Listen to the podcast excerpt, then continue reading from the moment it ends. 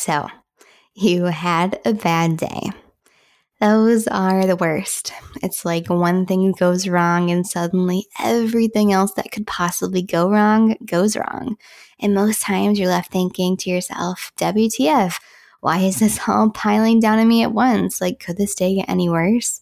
And then it does. Can you relate? If so, friend, I think this is probably the most normal experience that all of us have at one point or another, just being humans. And I remember this one time long before I had kids when I was having a super rough day. Like my boss was so mean to me that day. Everything was breaking around me. So many people were mad at me. I was mad at me. and then I said the words I now know I'll never say out loud again, which is, Can things get any worse? And it did. 10 minutes later, I had gotten a call that my uncle had died unexpectedly. And, you know, at one point or another, we all have these really bad days. And as women, our emotions easily get tied up when we are experiencing these bad days. And when you do have a bad day, it's not exactly the easiest to just pull yourselves out of it and end your day on a good note. It's not like we can snap a finger and be happy, you know what I mean? But in this episode, I'm going to go ahead and give you three things that you can do right now to reset your mind so that you can have a good rest of your day. So let's just go ahead and dive in how to reset your mind and have a good rest of your day. So, number one is to take a deep breath. Let's just go ahead and sit together right now and take three deep breaths together, shall we? All right, here we go. Deep breath in. Hold it, hold it, and out. Deep breath in. Hold it, hold it, and out. Deep breath in. Hold it, hold it, and out. Good job. Now, I know it sounds bananas, but when do you actually get the chance to just sit down and breathe and take deep breaths? You know, when you do sit down and take that deep breath, you are literally letting go of the tension and the stress and anxiety that you're holding in your body. And there's this amount of benefits to deep breathing. Okay. Like it increases your energy, helps correct your posture, stimulates your lymphatic system, promotes relaxation, helps with depression, anxiety. Literally, the list goes on and on. And it's not like you even have to do it for a long time. It's crazy how a few deep breaths really does the job and it helps you calm down and just come back and have that reset that you need so you can focus on the good for the rest of the day. Now, that leads us to number two, which is an attitude of gratitude. Now, what can you be thankful for and grateful for in this very moment, right now, right here? Well, first one, Jesus, who died on the cross for your sins. Um, another one, the breath in your lungs that you just took that deep breath out of. The tires on your car to get from point A to point B, a place to rest your head at night, the clothes you get to wear to keep you warm, your children, your family, your friends, your home you literally have so many blessings and so many miracles that you've been blessed with.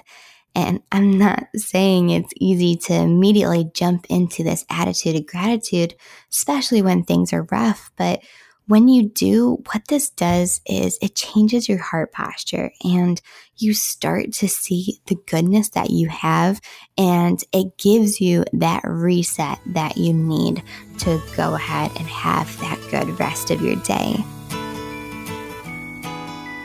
Hey, friend, I hope you're enjoying the episode so far. I wanted to go ahead and hop in super quick and let you know of a free resource I have for you if you struggle with keeping a tidy home and feel overwhelmed by the clutter in your space. Introducing the Clutter Free Checklist.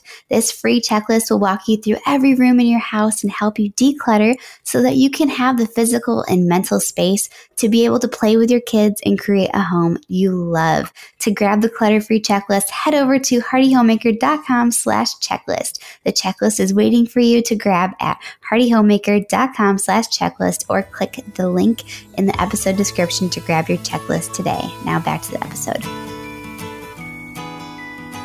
And last but not least, that leads to number three, which is to seek joy. Now, what can you do right now that's going to go ahead and bring you joy? For me, that's decluttering and reading my Bible because, you know, your heavenly father literally created joy. But for you, it might look like calling a friend and checking up on them. Maybe it looks like taking a prayer walk with Jesus to clear your mind. Maybe it looks like being present and playing with your kids, or petting a dog, or petting a cat, or getting outside and enjoying that sunshine. Whatever joy looks like to you, do that.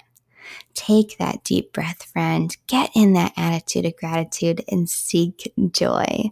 Now, before we go, I want to go ahead and leave you with this a few days ago, I'm not gonna lie, I had a super rough day. So, literally practicing what I preach here, right? But at the time of recording, you know, super rough day. And that day, I ended up seeking out pastoral counseling for what I was going through. And the pastor had reminded me of this verse, okay? James 1 2 through 3.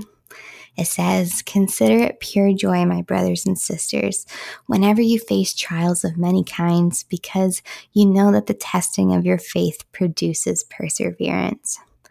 Now, whatever day, bad day you're experiencing right now, just know that this will grow fruit and you will know later down the road the reason why you are experiencing everything you're experiencing. So it is going to all work out. And I pray, friend, that you have that beautiful rest of your day and that these three things help you reset your mind so you can end your day on a good note. So, all that being said, if you enjoy this episode, make sure to go ahead and share it with a friend who needs this. And also, too, if you feel so kind and led to, make sure to leave a five star review. That way, this podcast is seen by more mamas that can help them too. So, hope you enjoy this episode. And until next time, I will chat with you soon. All right, bye.